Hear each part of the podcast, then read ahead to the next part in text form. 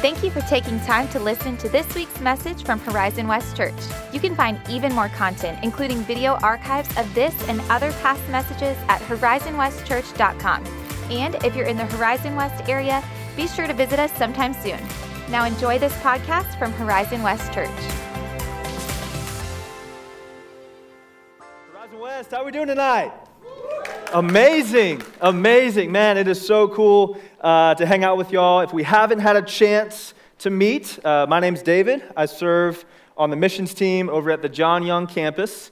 And if we haven't had a chance to connect yet, I'd love to give you a fist bump, uh, high five, Corona elbow right here. I love it. Corona elbow, Corona heel maybe, air hugs if that's your preference. Whatever your Corona greeting of choice is, um, I would love to connect with you. If you have a Bible, go ahead and open up to John chapter 15. John chapter 15. And while you're turning there, uh, let me take you back to the spring of 2017. Spring of 2017. If you can imagine, I'm 21, okay? Uh, I don't have a beard. Uh, I'm wearing high white Nike socks. My wife can tell you I was just, uh, I was an athlete, okay? Don't hate on my style. Don't hate on my style. But I was actually serving in the young adult ministry, actually with this really cool worship leader. Uh, his name is Justin Yates. Do y'all know him by any chance? Okay, I think he was right up here earlier. Yeah, clap it up for Justin. Clap it up for Justin. I was doing young adult ministry with him and just having the time of my life. Time of my life. We were doing campus ministry at UCF, reaching college students, uh, throwing these epic frisbee games right on Memory Mall, uh, throwing these epic pizza parties, getting college students into First Orlando, discipling them. It was just a blast. Time of my life. But by the end of that summer, something happened to me. My soul felt weird. My energy was depleted. Um, I was scheduling things and then having to back out last minute. I wasn't getting sleep, but knew I needed to get sleep. Horizon West, I was burnt out. I was burnt out.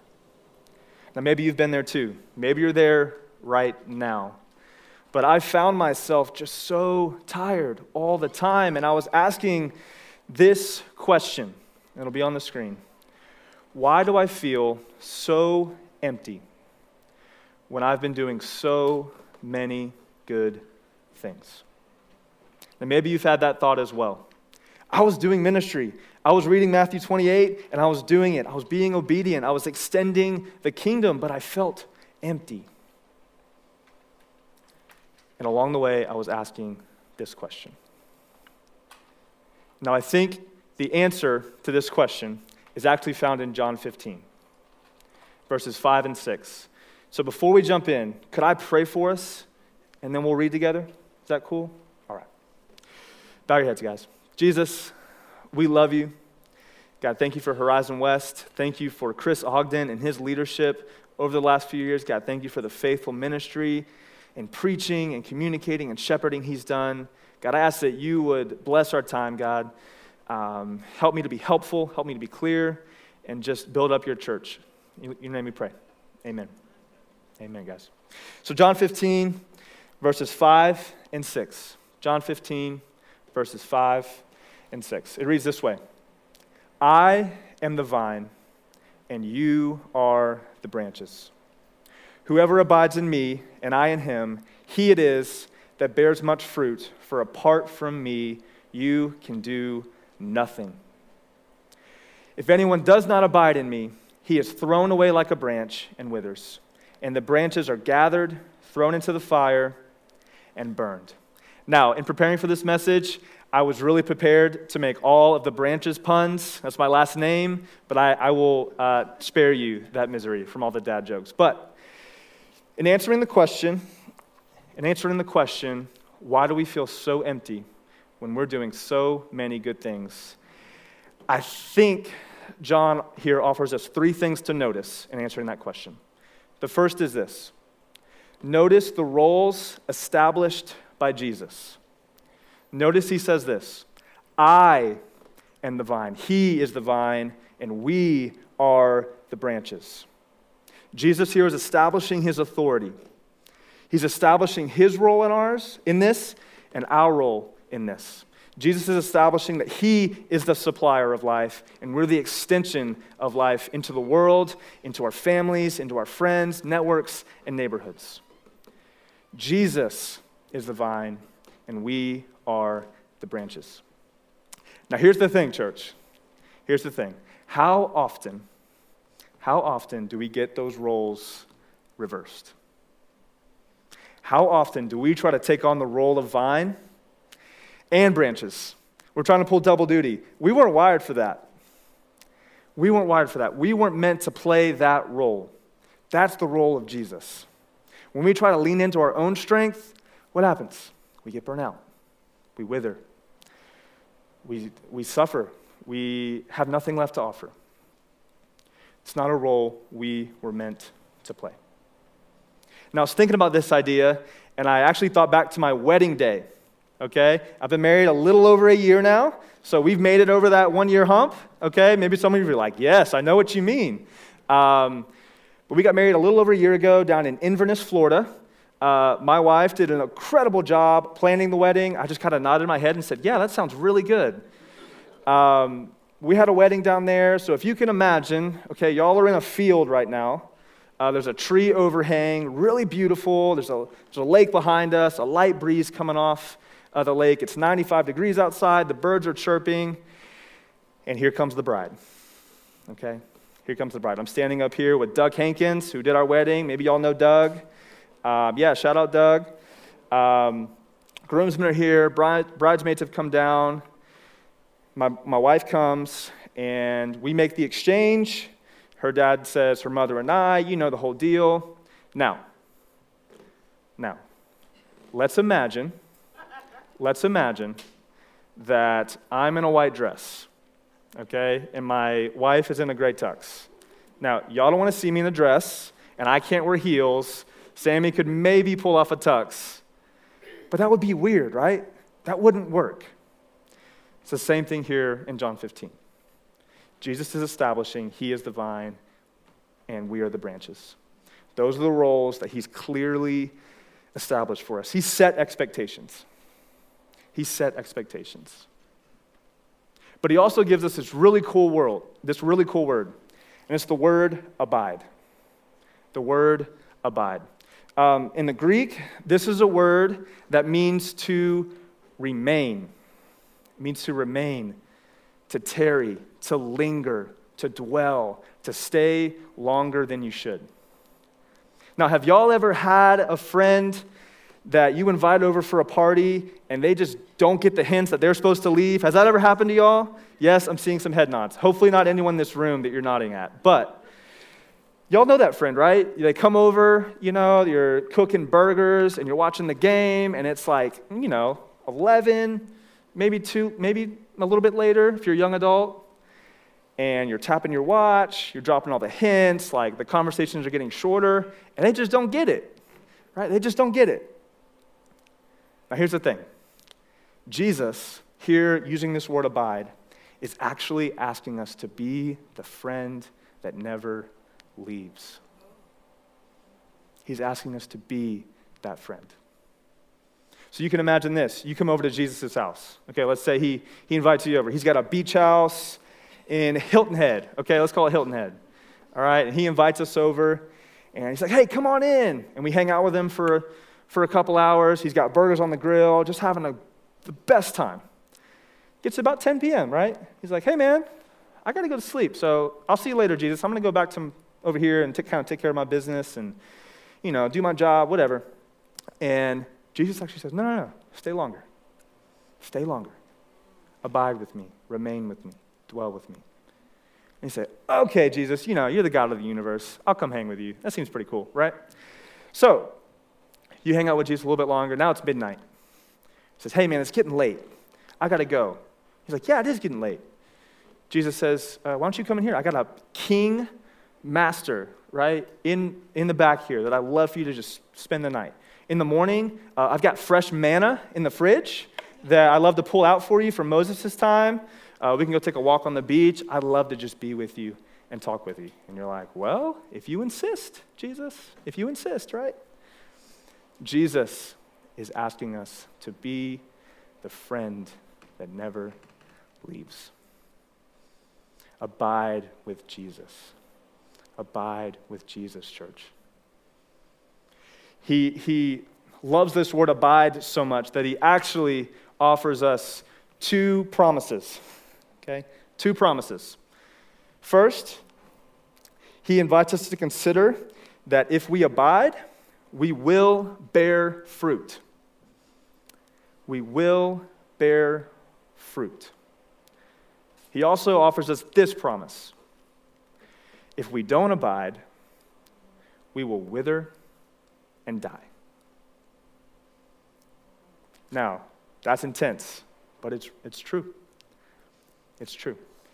Jesus is positioning abiding as the one thing that our faith hinges on. Jesus is encouraging us and commanding us to abide because he knows something. He knows that we can't do this alone. He's the vine, and we're the branches. Think about it this way every lamp needs an outlet, every truck needs an engine, every light bulb needs the, thing, the light bulb to screw into. Uh, you know, I think about a time where my, I was driving my Ford Ranger down I 4 and the engine gave out. At 5 p.m. on I 4, westbound, I caused a huge traffic backup. So I apologize if you were there uh, last year on July 27th when I said goodbye to my Ford Ranger. Jesus knows something, guys. He knows that we are frail, we're fragile, we don't have what it takes to be God in this universe, but He does. But He does. Horizon West, in establishing uh, the roles in this relationship and highlighting the word abide and guaranteeing us two things if we abide or if we don't, Jesus seems to be making this point. And if you don't hear anything else tonight, I'd love for you to hear this point. We can maximize our doing for Jesus when we maximize our being with Jesus.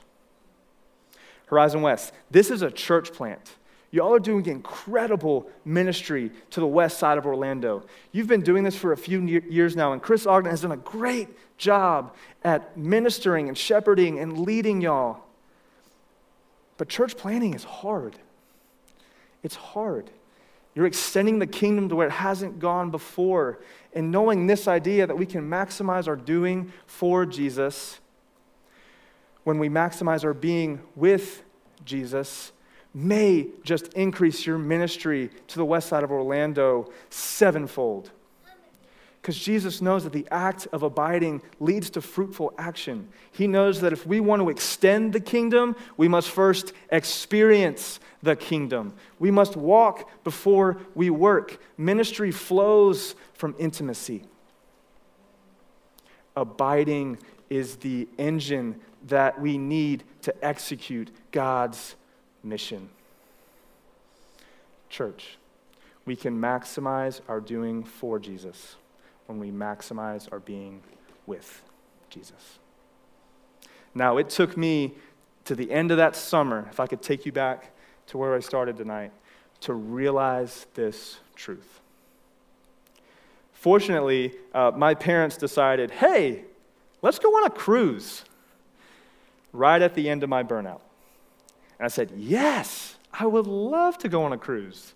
That seems helpful. So we went on a Royal Caribbean cruise down to the Bahamas. Any Royal Caribbean fans in the audience, online, maybe if you're there, you go, Yes, amen. But we got to just sit on a boat and on a private island, and all I had was my Bible, a beach chair, and my family. And God went to work on me. He brought me to passages like this John 15. He brought me throughout all of Scripture, showing me that the act of abiding uh, produces fruitful action. He showed me that when we maximize our time with Jesus, it leads to fruitful ministry for Jesus. Now, maybe you're in the audience and you're going, Yes, David, that makes sense. Thank you for sharing this with me. I'm there now. I've been there before. Or maybe one day you will be there. But maybe you're asking, okay, cool, um, but how? How? How can I abide tonight, tomorrow, the next day, and the day after? Well, I'd love to just offer two application points. Two application points. And the first is this create margin create margin. You know, sometimes I think uh, Christians' favorite word is yes. Okay? So many of us elect to serve in this ministry and that ministry. We're the first to respond to a request to come serve in uh, missions, missions, uh, kids ministry, student ministry, lead the killer life group, lead the killer Sunday school, um, sing in the band, go on this mission trip, and our schedules are jam packed, full of doing. But it's hard to create margin for being. So, just practically, let me kind of show you how me and my wife think about this. Every Friday night, we make room for a date night. And on those nights, we get together and we check in on one another, we laugh, uh, sometimes we cry. We just make room and space for being. And I have to think about budget, I have to think about scheduling, I have to think about work. We're just together. Jesus wants the same for me and you. What I'm thinking through nowadays is okay, uh, can I get up 20 minutes earlier just to be? Can I guard a whole day of my week, a whole 24 hour period of my week for Sabbath and for rest and for contemplating on truth and for being with Jesus? Create margin. Second, name your feelings. Name your feelings. Now, I don't know if there's any other robots in the room like me, but this is one of the most critical skills for your spiritual walk that I've found. Pete Scazzero, a pastor in New York, uh, wrote a really helpful book called The Emotionally Healthy Leader. He says this um, We cannot be both emotionally immature and spiritually mature. So, here's what, I, here's what I've found helpful. Every morning when I have my quiet time, I literally have a feelings chart, okay? And I process what went on yesterday. How am I feeling? Uh, am I feeling tired? Am I feeling worn down? Am I feeling depleted? And that's a cue that you may need to create a little more margin. See how these interact with one another? Creating margin and naming your feelings. Church, what if? What if this was a thriving ministry of First Orlando, a campus of First Orlando, that did amazing things for the kingdom, but also experienced the kingdom? What if we all could con- commit to creating margin and commit to naming our feelings and processing how God may be speaking to us through our emotional life? I wonder what God could do. But there's one story that I think illustrates this well. And this is how I'll close. Um, there's this, uh, in like 1940, there was a professor. Uh, his name was Edwin Orr. Okay? He was a professor at Wheaton College. Um, if you don't know Wheaton College, it's a historically Christian university up north, uh, doing amazing, th- amazing things for, for the Lord. Um, they've had a number of really prominent, uh, just kind of evangelical figures go there. But this guy, Edwin Orr, he decides he's going to take a group of Wheaton students over to England, okay, to this place called the Epworth Refectory. The Epworth Refectory, okay? This is actually the place where John Wesley, if you know John Wesley, the founder of kind of the Methodist movement, started his ministry. Um, so it's a, you know, historically significant place. So he goes over there, they fly on a plane, and they're about to go kind of just do this research project they end up in this Epworth refectory. If you can imagine, they're rolling in on a bus, uh, about 20 students plus the professor. They walk in, they meet their tour guide, and the tour guide um, takes them up to this room, okay, on their tour. And he gets up there, and he comes to a bedroom. And the tour guide tells them, this is actually John Wesley's bedroom. So, you know, all of the students are like, oh my goodness, this is like the Holy of Holies, y'all. Like, oh man. So they get in there, and then one of the students points something out. He notices that uh, there's indents on the ground. He's like, hey, this just seemed to be in an odd place. And the tour guide actually tells him uh, that's where John Wesley prayed for his country. John Wesley prayed so much that he left indents on the ground. I don't mean to say that to guilt you, okay? But man, that is abiding. That is abiding. But the story doesn't stop there. So the professor and the tour guide kind of shuttle all their students out. They finish the tour, and then they hop on their bus, all right? And so if you can imagine the professor's like thinking about all the moms that may email him if he, you know, leaves a student behind in England. and he goes, counts, okay, 17, 18, 19. He's like, oh, I'm missing a student. Oh my goodness, I literally lost a student in England. Ah! So he goes back up into the house and he's like, hey, Mr. Tour Guide, uh, I think I lost a guy. Can you help me find him? And he said, okay, well, let's trace our steps back. He, uh, they take him back up to the room, and here's what they find they find a young Billy Graham on his knees in the same exact place where John Wesley prayed all those years for his country. Billy was saying, Do it again, Lord. Do it again. Praying for America, praying for revival. And I think y'all know the rest of the story. Billy Graham went on to lead revivals, crusades. He met with politicians, he met with presidents, and the Queen of England because he knew this truth. He knew that we can maximize our doing for Jesus when we maximize our being with Jesus. So, wherever you're at tonight, church, if you're feeling burnout, if you're feeling like you're thriving, wherever you're at, God, God wants something for you. He wants to abide with you. He wants to be that friend that never leaves you and you never leave him. He wants you to abide and maximize both your doing and your being. And abiding is the hinge that makes this thing work. Thanks again for listening to the Horizon West Church podcast. If you were inspired or encouraged by something you heard today, share it with a friend. For more information like our service times, location, and other info, be sure to visit us online at horizonwestchurch.com.